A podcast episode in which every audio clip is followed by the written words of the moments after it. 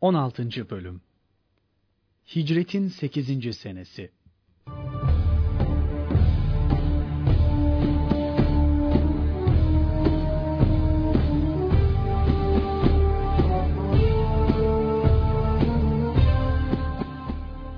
Hazreti Zeynep'in vefatı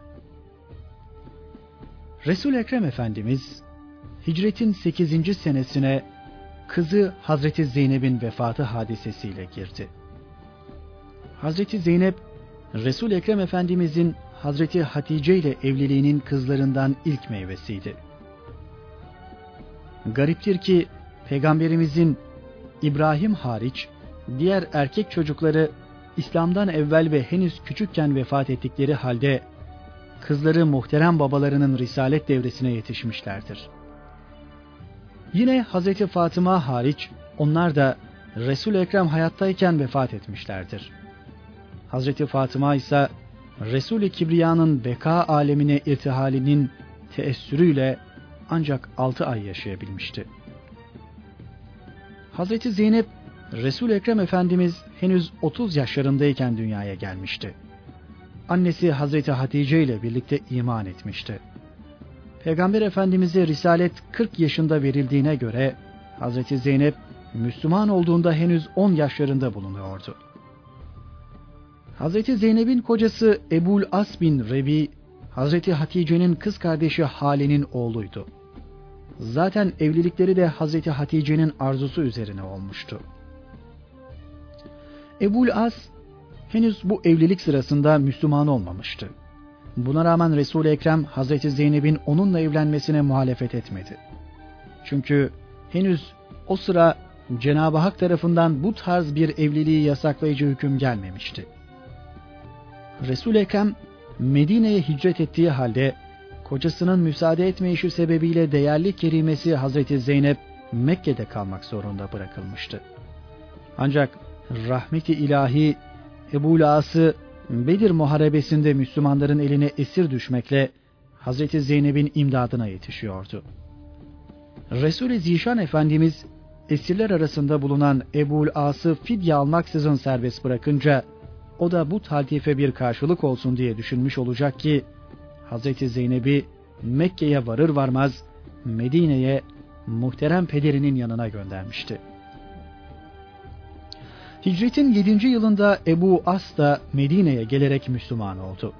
Bunun üzerine Resul-i Ekrem Efendimiz Hazreti Zeynep'i tekrar kendisine mehirsiz geri verdi.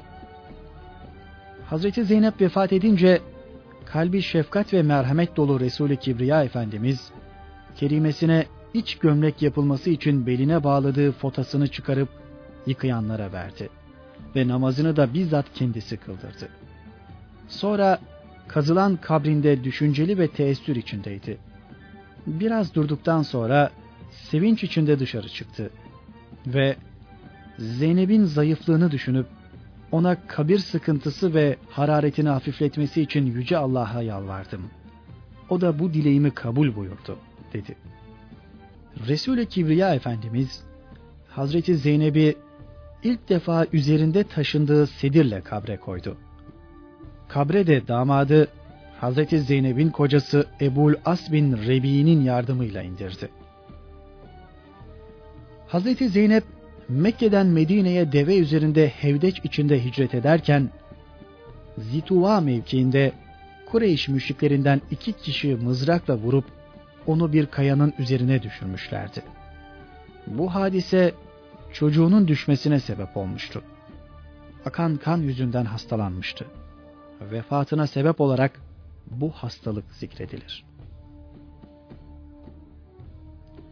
Üç meşhur şahsiyetin Medine'ye gelerek Müslüman olmaları.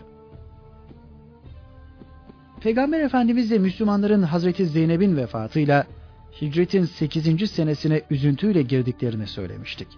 Ancak bu acı olayı tatlı hadiseler takip edince üzüntü ve keder de ortadan kalkıyordu. Bu üzücü hadiseden hemen sonra Arap'ın üç meşhur şahsiyeti olan siyaset dahisi Amr bin As, harp dahisi Halid bin Velid ve Osman bin Talha Medine'ye geldiler. ve Hazreti Resulullah'ın peygamberliğini tasdik ederek İslam dairesine girdiler. Daha önce de bahsettiğimiz gibi Amr bin As, Hicret'in 7. yılında Habeşistan'da Habeş Necaşisi'nin telkin ve tavsiyesiyle Müslüman olmuş ve orada Peygamberimiz adına Necaşi'ye biat etmişti. Bu gelişi ise Hazreti Resulullah'a bizzat biat etmek ve Müslüman olduğunu bildirmek içindi.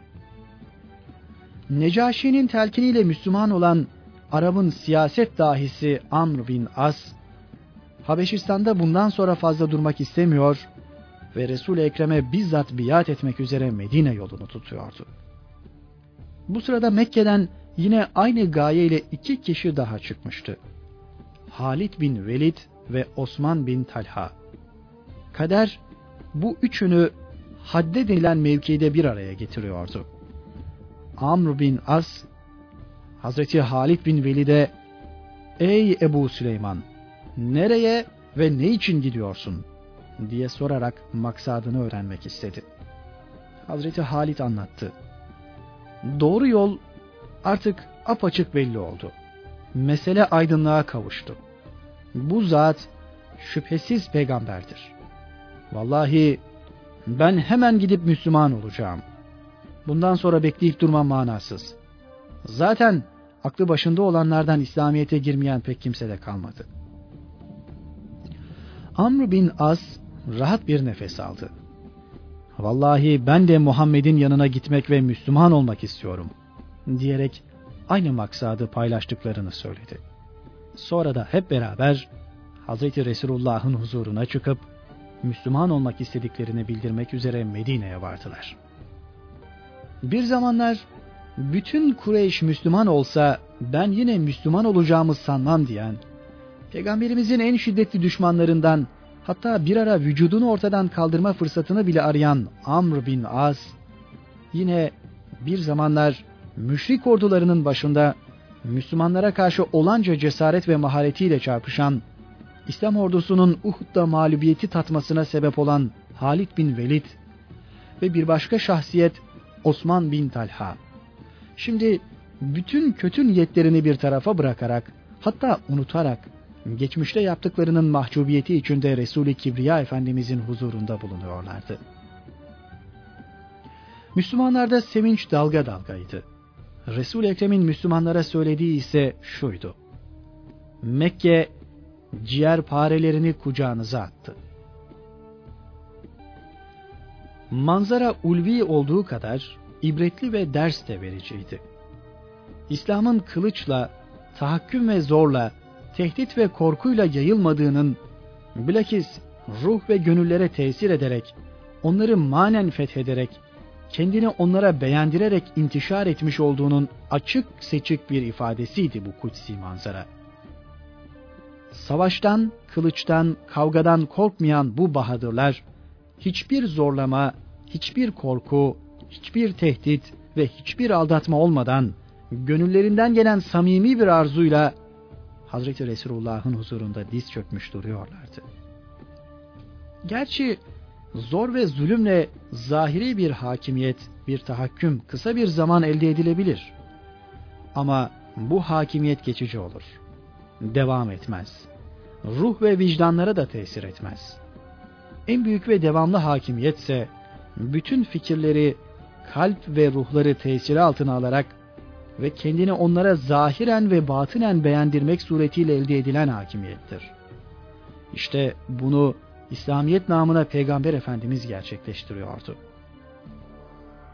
Önce Halid bin Velid, Peygamber Efendimiz'e sadakat elini uzattı ve Müslüman olarak saadet dairesine girme eşsiz şerefine erişti.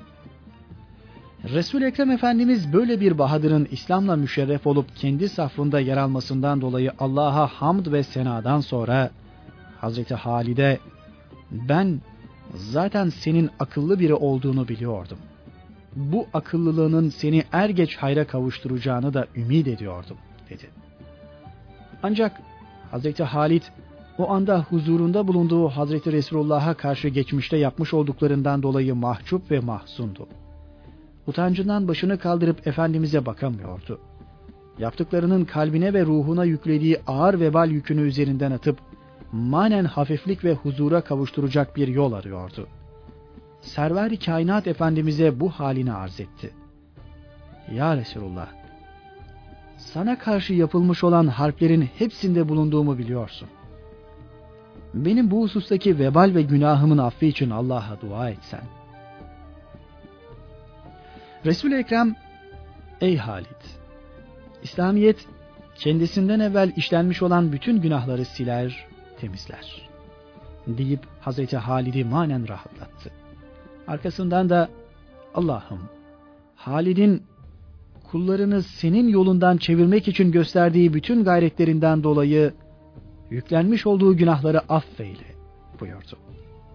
O andan itibaren Hazreti Halid güç ve kuvvetini ve harp dehasını İslam dininin yücelip yayılması, Hazreti Resulullah'ın muhafazası ve Müslümanların huzur içinde yaşayıp çoğalmaları için kullanacak ve bu uğurda gösterdiği kahramanlıklardan dolayı da Peygamber Efendimiz'den Seyfullah yani Allah'ın kılıcı ünvanını almaya hak kazanacaktır. Hazreti Halid bin Velid'den sonra Peygamber Efendimiz de soyu dördüncü dedesi Kusay'da birleşen Osman bin Talha Müslüman olduğunu söyleyerek Resul-i Ekrem'e biat etti. Müşriklere birçok siyasi taktik verip öğreten ve Müslümanlara en çok eziyet eden Beni Sehm kabilesine mensup Amr bin As da mahcup ve o ana kadar yaptıklarının pişmanlığı içinde Peygamber Efendimizin huzurunda bulunuyordu. Utancından başını kaldırıp Efendimiz'e bakamıyordu. Kendi tabiriyle Resul-i Ekrem Efendimiz'e şartlı biat etmek istiyordu. Geçmiş günahlarının ve İslam'a karşı yaptıklarının affı şartıyla. Peygamber Efendimiz de biat et ey Amr dedi ve ilave etti. Şüphesiz İslam daha önce olmuş olanları siler, yok eder. Hicrette daha önce olanları siler, yok eder dedi. Bu sözler mahcup mahcup duran Amr'ın gönlünü rahatlattı. Daha dün Hazreti Resulullah'la düşmanlıkta en şiddetliler arasında yer alan, hatta bütün Kureyş Müslüman olsa ben yine olmam diyecek kadar ileri giden Amr, ruh, kalp, akıl ve bütün latifeleri iman nuruyla nurlandıktan sonra insanlardan hiçbiri bana Resulullah'tan daha sevgili ve daha yüce olmamıştır diyecektir. Hz. Resulullah'a biat ettikten sonra Amr bin Az Mekke'ye geri döndü. resul Ekrem daha ileride göreceğimiz gibi Hz. Amr bin As'ı birçok askeri birliğin başında vazifelendirecek ve Cenab-ı Hak onun eliyle İslam'a birçok zafer kazandıracaktır. En meşhur fethi de Mısır fethi olacak. Bu sebeple de Mısır Fatihi diye anılacaktır. Şöyle demiştir. Vallahi Müslüman oluşumuzdan beri mühim işlerde Resulullah beni ve Halid bin Velid'i ashabının hiçbirinden ayırmadı.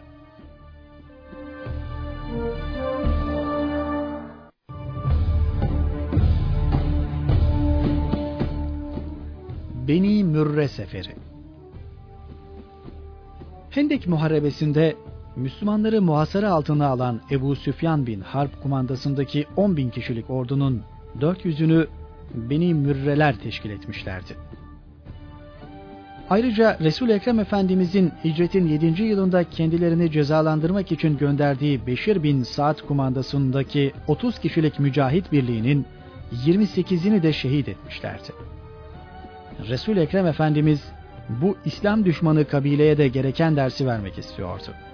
Bunun için Galip bin Abdullah'ı 200 kişinin başında Beni Mürrelere gönderdi.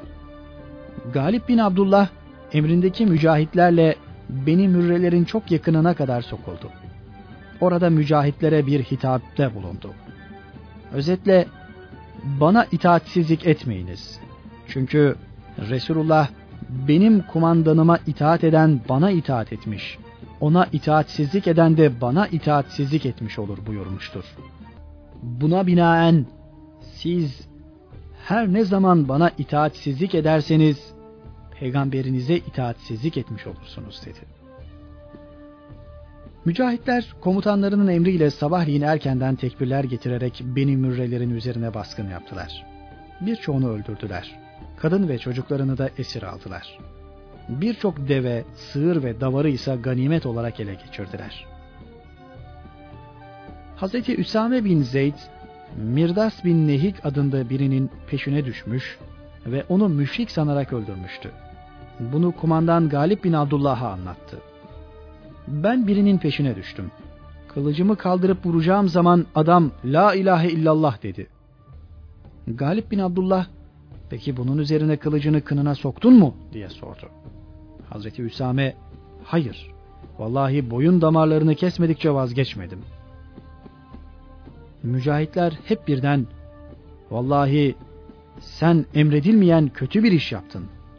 La ilahe illallah diyen bir adamı öldürdün dediler. Hazreti Üsame yaptığına son derece üzüldü. Galip bin Abdullah bundan sonra emrindeki mücahitlerle Medine'ye döndü. Medine'ye gelince Hazreti Üsame hadiseyi Peygamber Efendimiz'e anlattı. Resul-i Kibriya hiddetle Ey Üsame demek sen la ilahe illallah demiş olan bir adamı öldürdün ha diye buyurdu. Hazreti Üsame mazeret beyan etti.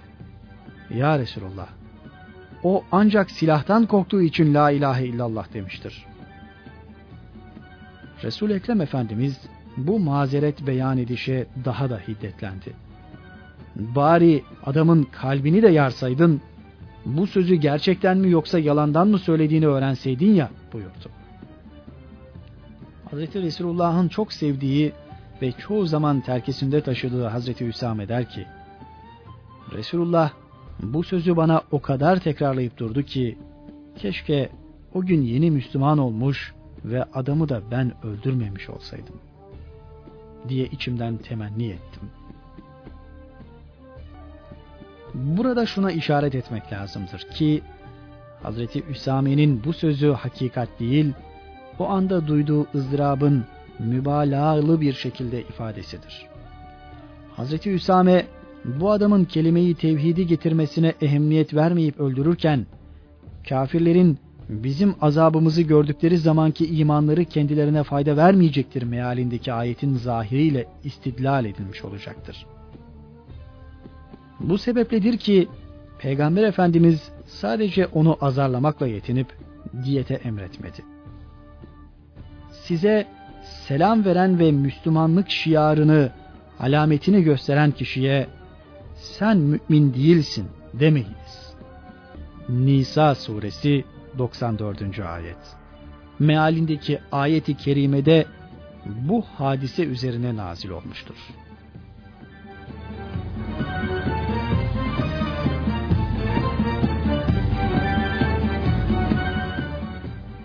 Müte Muharebesi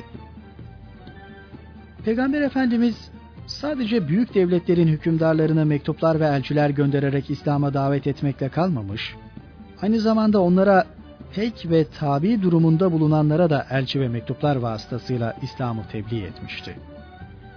Bu sıra şimdiki Havran valisine de Haris bin Umeyr el-Ezdi Hazretlerini Name-i Hümayun'la göndermişti.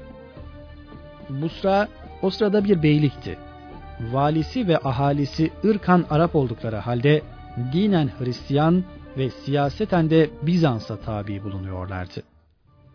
Elçi Haris Hazretleri Dimaşk nahiyelerinden Belka'ya bağlı Müte köyüne varınca Bizans Kayseri'nin Şam valilerinden olan Şurahbil bin Amrül Gassani'nin yanına çıkartılmıştı.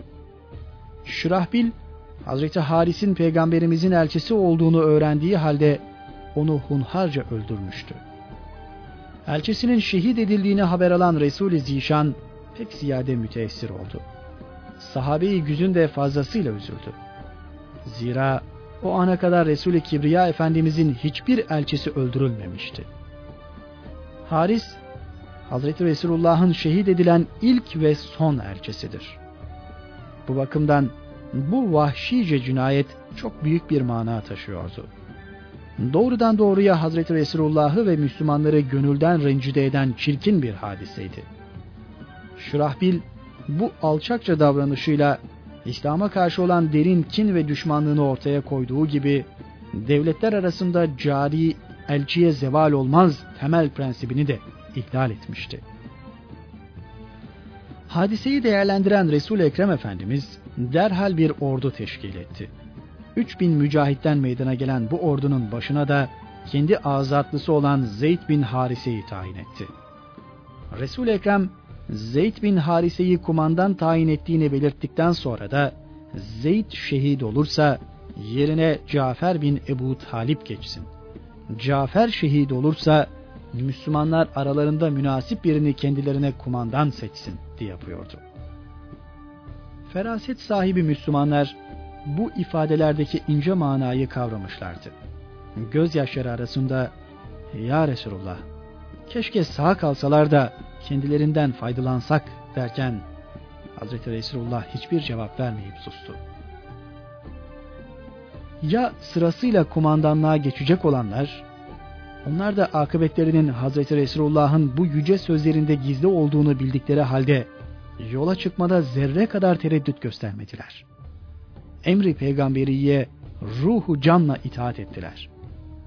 Evet, onlar bile bile ölüme koşuyorlardı. Ama bu ölüm normal ölümlerden farklı olacaktı. Ve bu ölüm onları hayat mertebelerinin en yükseğine ulaştıracaktı. Şehitlik. Gönüllerinde yatan tek gaye ilahi kelimetullah, ruhlarını saran tek arzuysa şehadetti. İşte onları coşkun bir hava içinde sefere çıkaran gaye ve arzu buydu. 3000 kişilik İslam ordusu bir vücut haline gelmiş harekete hazır bekliyordu. O sırada Peygamber Efendimiz beyaz bir sancak bağlayıp komutan Hazreti Zeyd'e verdi ve Haris bin Umeyr'in öldürüldüğü yere kadar gidiniz. Orada bulunanlara İslam'ı teklif ediniz. Kabul ederlerse ne ala, etmezlerse Allah'ın yardımına güvenerek onlarla çarpışınız diye emretti. Bu tavsiyeden bile İslam ordusunun intikam duygusundan uzak, İslam'ı teklif etmek gibi ulvi bir gaye ile yola çıkarıldığını pekala anlamak mümkündür. Mücahitleri uğurlamaya Resul-i Ekrem'le birlikte birçok Müslüman da veda yokuşuna kadar gelmişti. Resul-i Ekrem burada durdu ve mücahitlere ben size Allah'ın emirlerini yerine getirmenizi, yasaklarından uzak kalmanızı, Müslümanlardan yanınızda bulunanlara karşı hayırlı olmanızı ve iyi davranmanızı tavsiye ederim. Allah yolunda Allah'ın ismiyle savaşınız. Ganimet mallara hıyanet etmeyiniz. Ahde vefasızlık göstermeyiniz. Küçük çocukları öldürmeyiniz.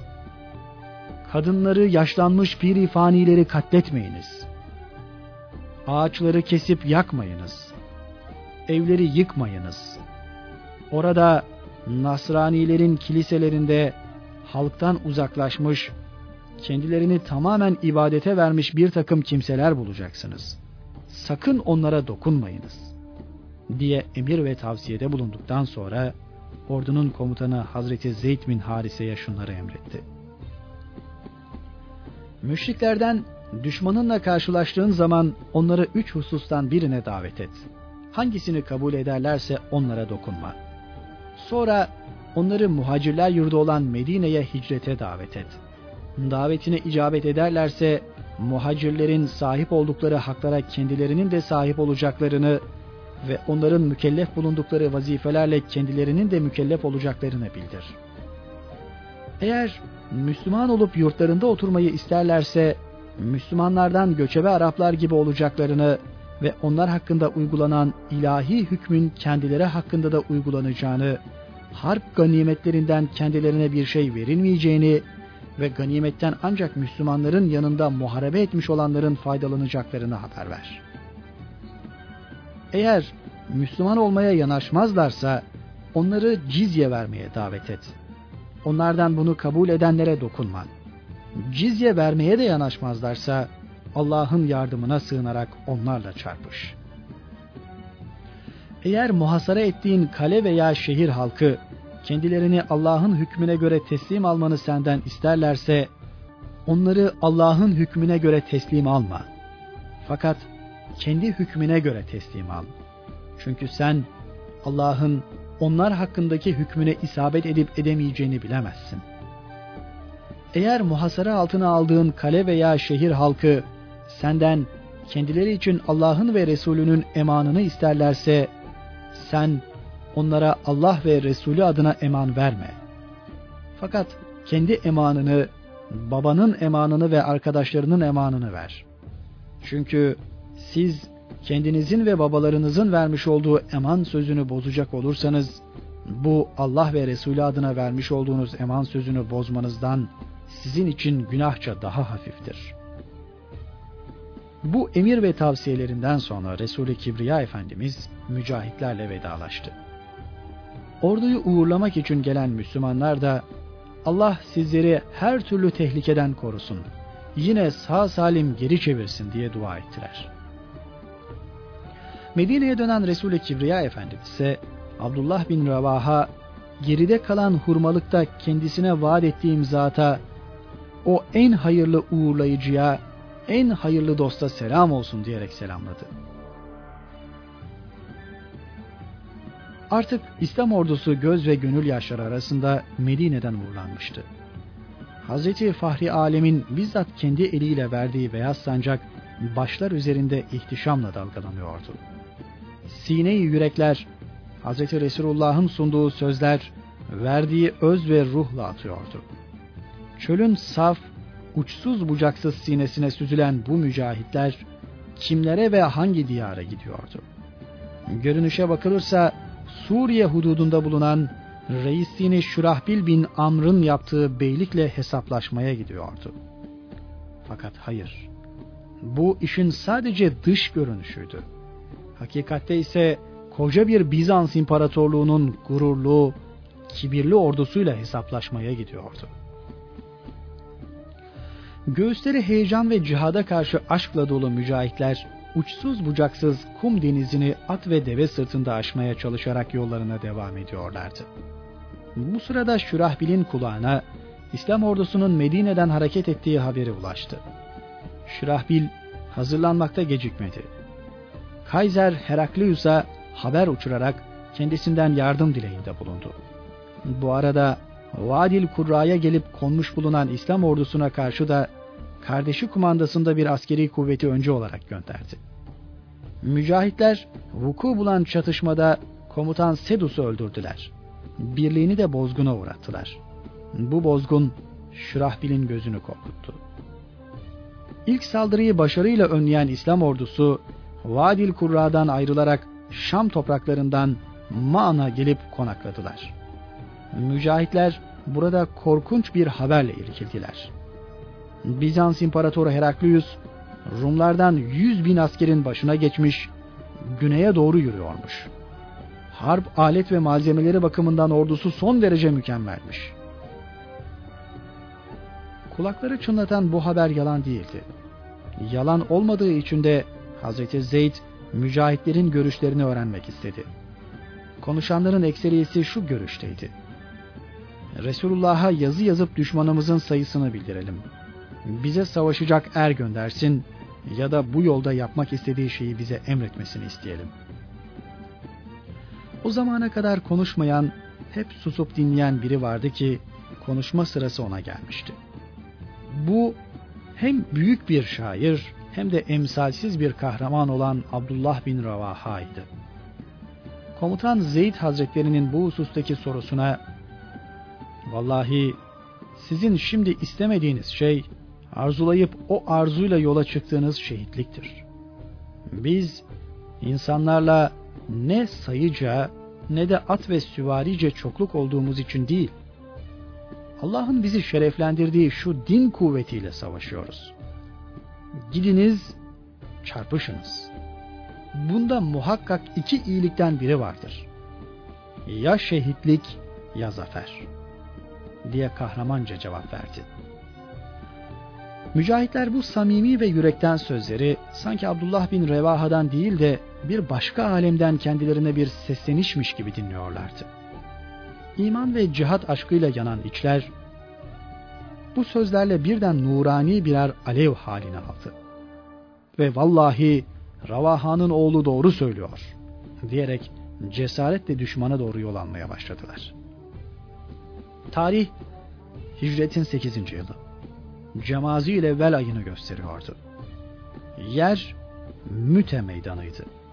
Bir tarafta yüz bini aşan gururlu ve intizamlı Hristiyan Bizans ordusu, diğer tarafta üç bin kişilik görünüşte hasmına kıyasla gayet az ve harp malzemelerinden mahrum Hazreti Zeyd kumandasındaki İslam ordusu. Birincisinde her şey var, bir tek şey yok. İkincisinde ise düşmana nispette hiçbir şey yok, sadece bir tek şey var. İman. Uğrunda her şeylerini feda etmek duygusuyla harekete geçen, dinlerinin sahibi Allah'a iman ve onun yardımında olan itimat. Zahire bakılıp hüküm vermeye kalkıldığı takdirde görünen manzara garip bir durum arz ediyordu. Kıyas kabul etmeyecek bir çokluk ve azlık karşı karşıyaydı.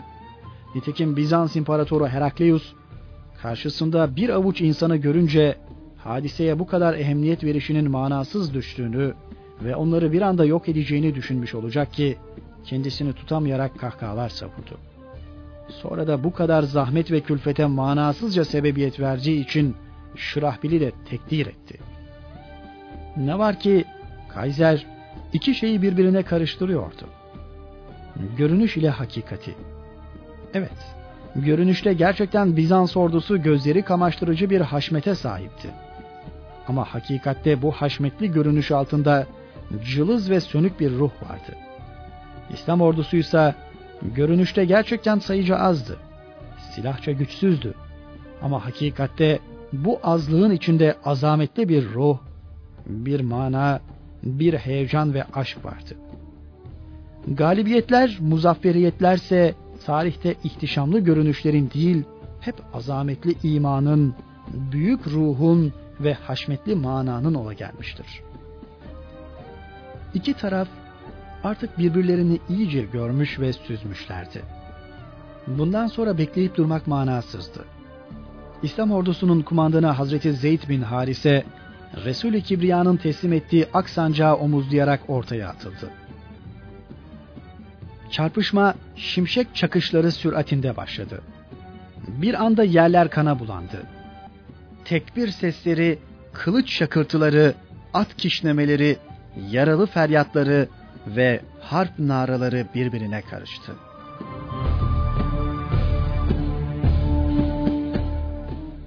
Bir elinde beyaz sancak, düşmanla göğüs göğüse kahramanca çarpışan büyük kumandan Hazreti Zeyd, Bizanslıların mızrak darbelerine maruz kaldı ve vücudu delik deşik oldu. Kanları etrafa sıçrıyordu. Ayakta duracak gücünü kaybeden bu büyük insan, mukaddes gayesine kendini seve seve feda etmenin maninde yere düşüp şehadet mertebesine ulaştı. Sancak sahibini bekliyordu. Hazreti Zeyd'in şehit olduğunu gören Hazreti Resulullah'ın talimatı gereği sancağın yeni sahibi, yeni kumandan Hazreti Cafer bir ok süratinde sıçrayarak o mübarek ak sancağı kaptığı gibi omuzladı. Düşman kalabalığını ve kudur ve yiğitçe daldı. Zeyd'in şanlı, şerefli akıbetine uğrayacağını bile bile kılıç sallamaya devam etti. Düşman kalabalıkmış, olsun. Kuvvetliymiş, ne çıkar? Yiğit, her şeye rağmen kendi vazifesini yapacaktır. Zaten yiğitlik, verilen vazifeyi hakkıyla yerine getirmek değil de nedir? Neyi kaybedecektir? Dünya hayatını mı? Olsun, ebedi bir hayat var ya. Dünya hayatını verip, ebedi hayatta imrenilecek mertebeler kazanmak az şey mi?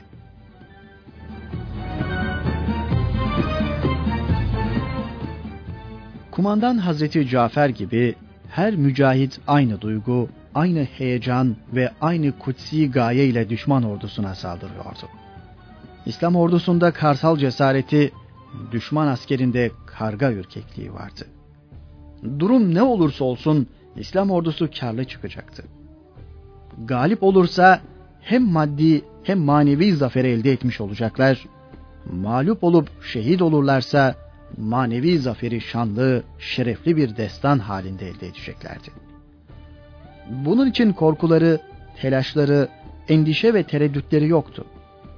Dost gözler yanında düşman gözlerde yeni kahraman kumandanın üzerinden ayrılmıyordu.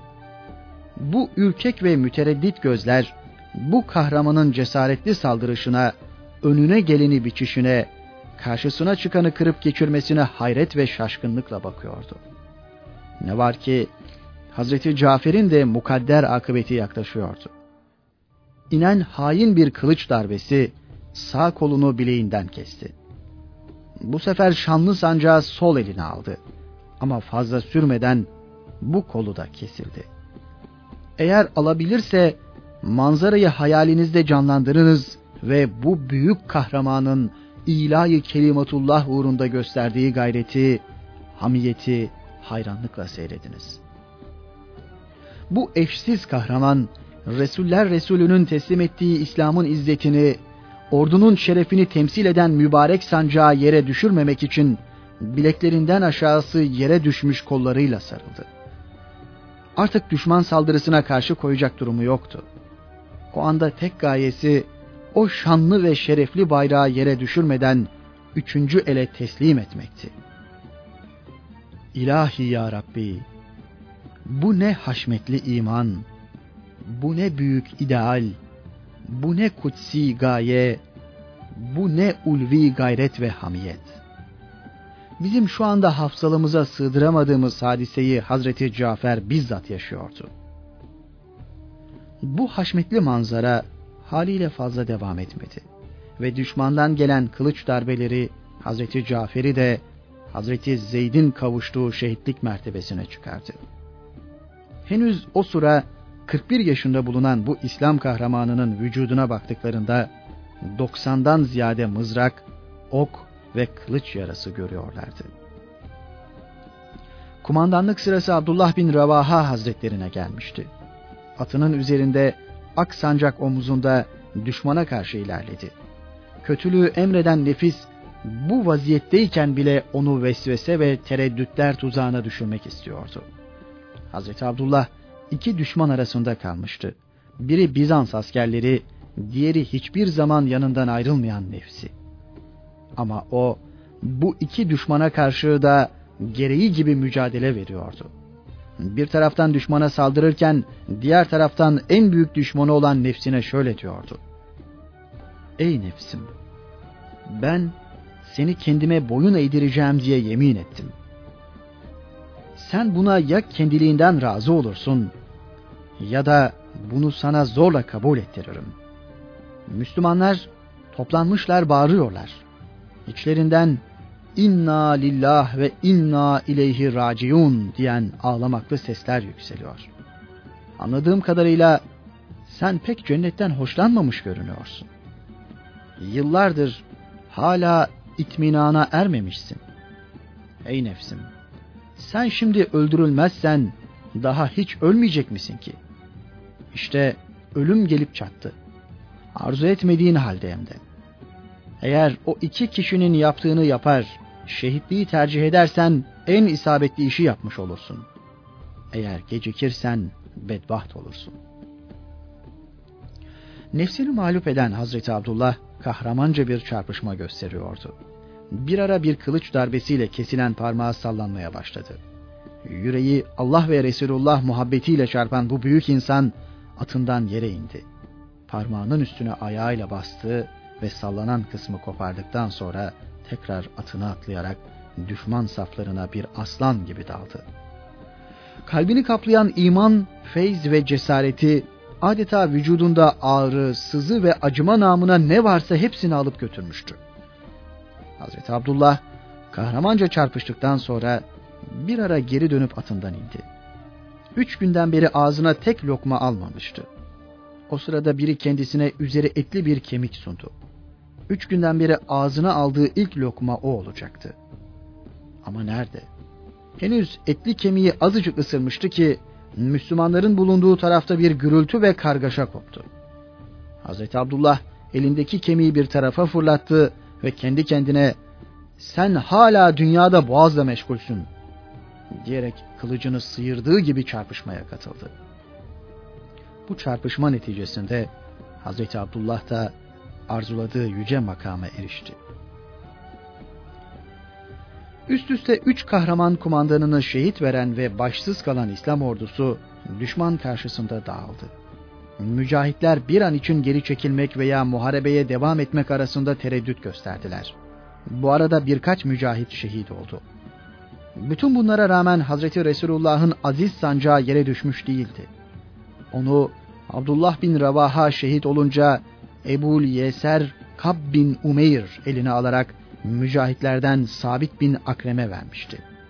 Bu sahabi de onu alır almaz ordunun önüne koşmuş ve bayrağı yere dikerek Müslümanları bir araya toplanmaya çağırmıştı. Mücahitlerin her biri bir taraftan gelerek bu merkez tarafında toplanıyorlardı. Sancağı elinde tutan sahabi Sabit bin Akrem toplananlara Ey mücahitler topluluğu! Aranızdan birini kendinize kumandan seçiniz ve onun etrafında toplanınız diye seslendi. Mücahitler biz seni kumandan seçtik.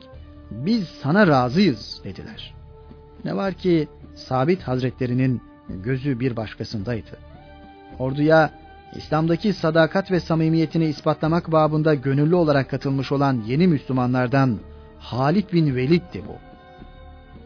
Ben bu işi yapamam diyen Sabit bin Akrem gözünü diktiği Hazreti Halid'e Ey Ebu Süleyman gelip alsana şu sancağı diye seslendi. Ne var ki saygılı ve duygulu bir kahraman olan Hazreti Halid bayrağın bu yaşlı muhterem zatta kalmasını istiyordu. Ben bu sancağı senden alamam. Sen buna benden daha layıksın. Çünkü benden daha yaşlı ve Belir Savaşı'nda bulunmuşsun. Evet, Hazreti Halid'in söylediklerinin hepsi doğruydu. Ama o an, o saat çok yaşlanmış olan veya herhangi bir şeye katılmadan dolayı kazanılmış çok şerefi istemiyordu. O an ve o durum İslam ordusunu bu en tehlikeli durum karşısında kurtaracak liyakat arıyor ve ancak onu istiyordu. Bunun gayet iyi idrakinde olan Sabit bin Akrem teklifini Hazreti Halid'e tekrarladı. Al Resulullah'ın şu bayrağını. Ben onu sana vermek üzere aldım. Sen çarpışma hususunda, savaş konusunda benden daha bilgili ve maharetlisin. Sonra da Hazreti Halid'in cevap vermesine fırsat vermeden Müslümanlara dönerek Halid'i kumandan seçmek hususunda görüş ve söz birliği ediyor musunuz diye seslendi. Gözlerini bu kahraman sahabinin üzerinden ayırmayan mücahitler hep bir ağızdan evet dediler. Bunun üzerine de Hazreti Halid, Hazreti Resulullah'ın sancağını eline alıp büyük bir hürmetle öptü ve atına atlayarak yüzünü düşmana doğru çevirdi. Artık kumandan Hazreti Halid'ti. Bütün bunlar olup biterken Resul-i Kibriya Efendimiz harbe iştirak etmeyen ashabıyla birlikte Medine'de bulunuyordu. Medine neresi, Müte neresi? Aradaki mesafe bin kilometreden fazla. Ama bu uzun mesafe hakikat bin göze sahip Resul-i Kibriya için kısaldı ve adeta harp gözlerinin önünde cereyan ediyormuşçasına çarpışmanın safahatını asabına teessür içinde teker teker anlattı.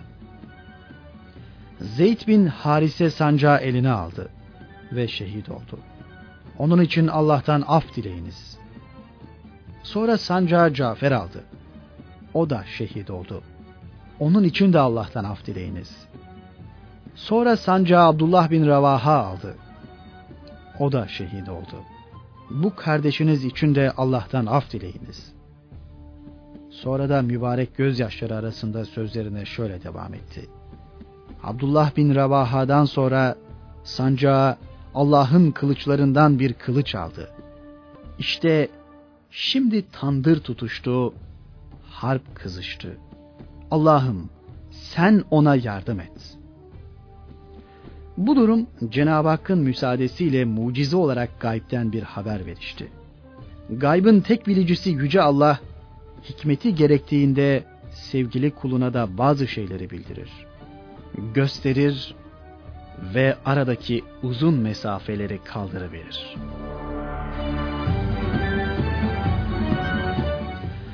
Müslümanların başlarına layık gördükleri yeni kumandan Hazreti Halit, cesaretle atını mahmuzlayıp düşman üzerine yürüdü.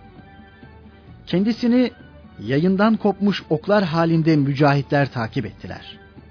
Müslümanların saldırışı öylesine cesurca ve kahramancaydı ki düşman bir anda şaşırdı. Neye uğradığının farkına varıncaya kadar da birçok askerini yerde serili gördü. Akşama yakın cereyan eden bu çarpışmada düşman topluluklarından bazıları bozguna bile uğradı. Ne var ki kendilerini toparlayan düşman hava kararmaya başladığı sırada toptan hücuma geçince bu sefer Müslümanlar geri çekilmek zorunda kaldılar. Bilindiği gibi o zamanki muharebeler şimdiki savaşlar gibi geceli gündüzlü devam etmezdi. Sabahleyin herkes işine gücüne gider gibi asker silahını kuşanır ya da çarpışırdı. Akşam olunca da yine herkesin işinden evine dönmesi gibi ordugahına dönerdi. Hazreti Halit kumandanlığı akşama yakın almıştı.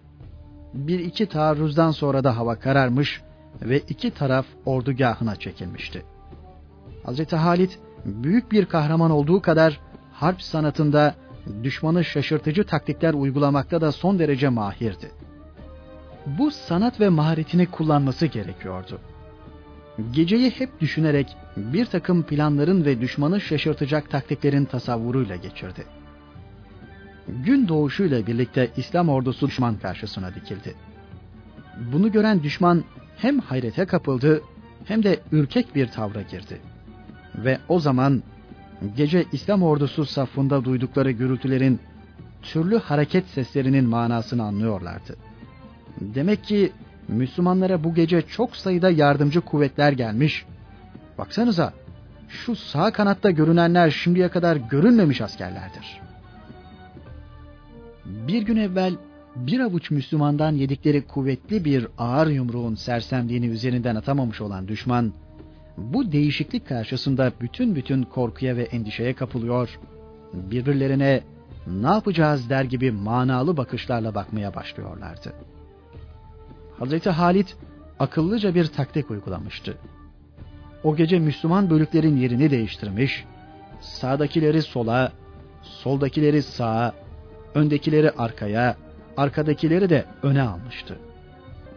Düşman birlikleri ise karşılarında yeni simalar, yeni kıyafetler görünce Müslümanlara taze kuvvet gelmiş olduğunun zannına kapılmışlar ve bunun neticesinde de korku ve telaş havasına girmişlerdi. Kahraman ve maharetli Hazreti Halit bu taktiğiyle düşmanın manen sarsıldığını fark edince vakit kaybetmeden mücahitlere hücum emri verdi yeniden harbe girişmişçesine şiddetli hücuma geçen mücahitler düşman ordusunu bir anda darmadağın ettiler. İlahi kelimetullah uğruna sıyrılan kılıçlar olanca kuvvetiyle küffar ordusunun üzerine iniyordu. O görünüşte azametli, haşmetli düşman ordusu çareyi kaçmakta buldu.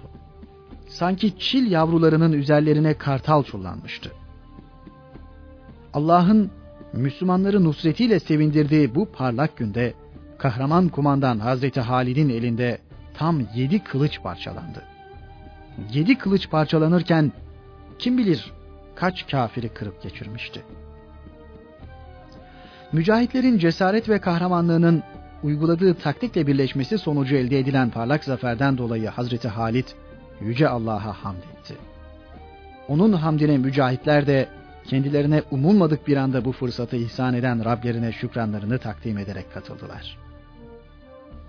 Hz. Halid'in düşündüğü ve uyguladığı taktik başarıyla neticelenmiş ve mücahitler kendilerinin aşağı yukarı 40-50 misli kadar olan düşman ordusunu sindirmişti.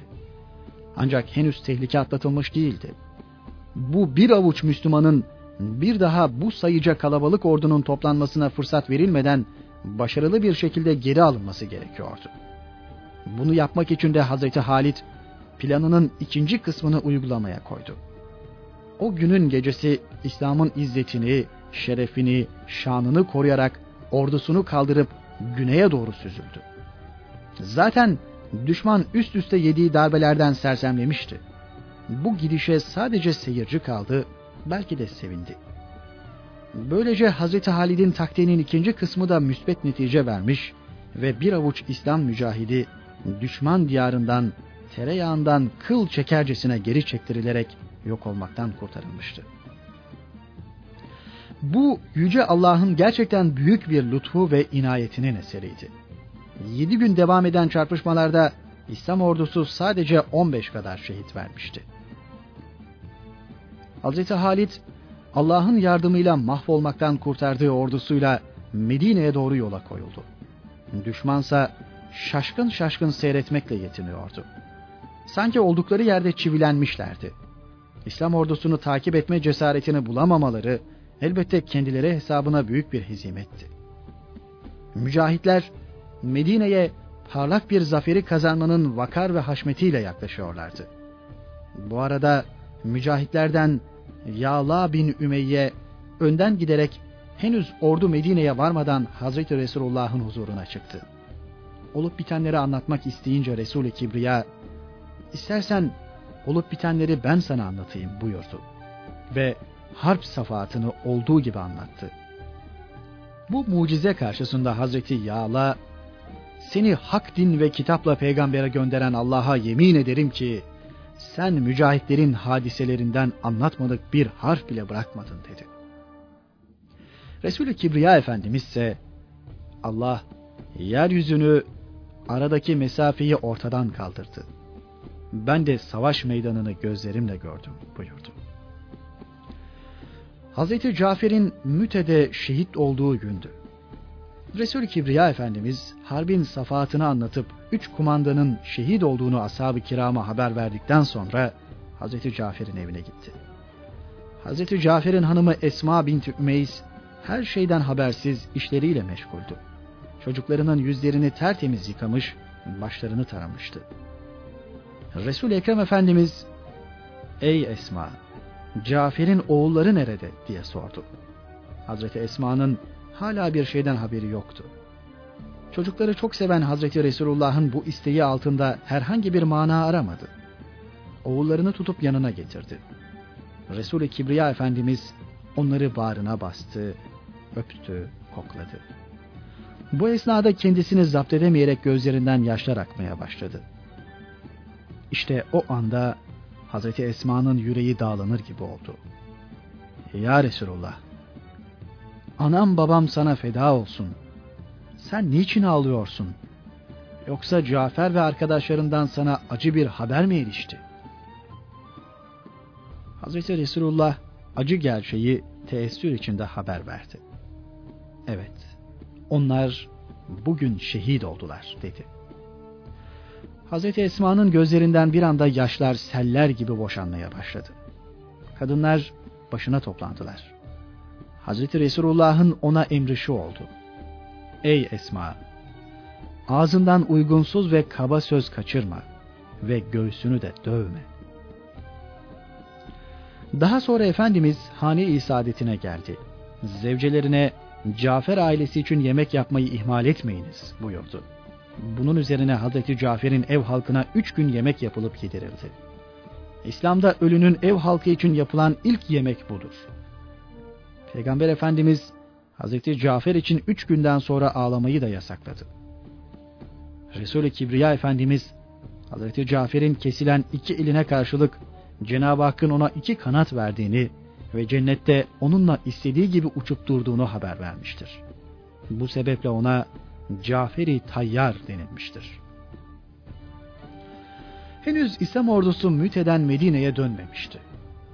Hazreti Resulullah bir ara harpte şehit olan Zeyd bin Harise Hazretlerinin kızını gördü. Masum kız Resul-i Kibriya'nın mübarek yüzüne hüzünlü ve ağlamaklı bakıyordu. Bu manzarayı seyre dayanamayan Efendimiz şefkat ve merhametinden ağlamaya başladı. Saad bin Ubade Hazretleri Ya Resulullah nedir bu diye sordu. Efendimiz izah etti. Bu sevgilinin sevgilisine hasretidir dedi. Oldukça sıcak bir gündü. Hazreti Resulullah'ın ak sancağının Medine ufuklarında parlamaya başladığı görüldü. Gelen artık Zeyd ordusu değil, Seyfullah Sarim yani Allah'ın keskin kılıcı ünvanının sahibi Hazreti Halid bin Velid ordusuydu. Tecessüm etmiş ruh ve cesaret abidesini andıran mücahitler, üç kumandan dahil 15 kadar mücahidi kaybetmiş olmanın derin hüznü ama İslam'a parlak bir zafer kazandırmanın vakar ve sevinci içinde Medine'ye semada süzülen parlak yıldızlar misali akıyorlardı. Bu sırada Resul-i Ekrem ashab-ı kirama toplanınız da kardeşlerinizi karşılayalım buyurdu. Müslümanlar kızgın sıcağa rağmen derhal bu emre itaat edip mücahitleri karşılamak üzere adeta Medine'yi tamamen boşalttılar. Kainatın efendisi de bu mücahitleri karşılamaya çıkıyordu. Onlara hoş geldiniz demeye gidiyordu. Çoluk çocuk herkes onun etrafını yıldız misali sarmıştı. Çocukların bineklere bindirilmesini emredip kutsi şehadet mertebesine erişen Hazreti Cafer'in biricik oğlunun da kendisine verilmesini istedi. Getirilen yavruyu şefkat kahramanı kainatın efendisi önüne bindirdi. Yoluna öylece devam etti. Medine'nin cülüf mevkiinde mücahitlerle karşılaşınca birbirlerine kavuştular ve ulvi bir manzara teşkil ettiler. Bu arada mücahitlerin kulağına bazı nahoş sözler geldi. Allah yolunda savaşmaktan kaçan kaçaklar şeklinde. Mücahitler işittikleri bu sözlerden üzüntü duydular. Durumu Hazreti Resul-i Ekrem'e şikayet ettiler. Kainatın efendisi sizler Allah yolunda savaşmaktan kaçanlar değil, dönüp dönüp vuruşanlarsınız buyurarak onları teselli etti. Hz. Resulullah'ın bu sözleri üzerine Müslümanlar da mücahitleri o tür sözleri söyleyerek kınamaktan ve üzmekten vazgeçtiler.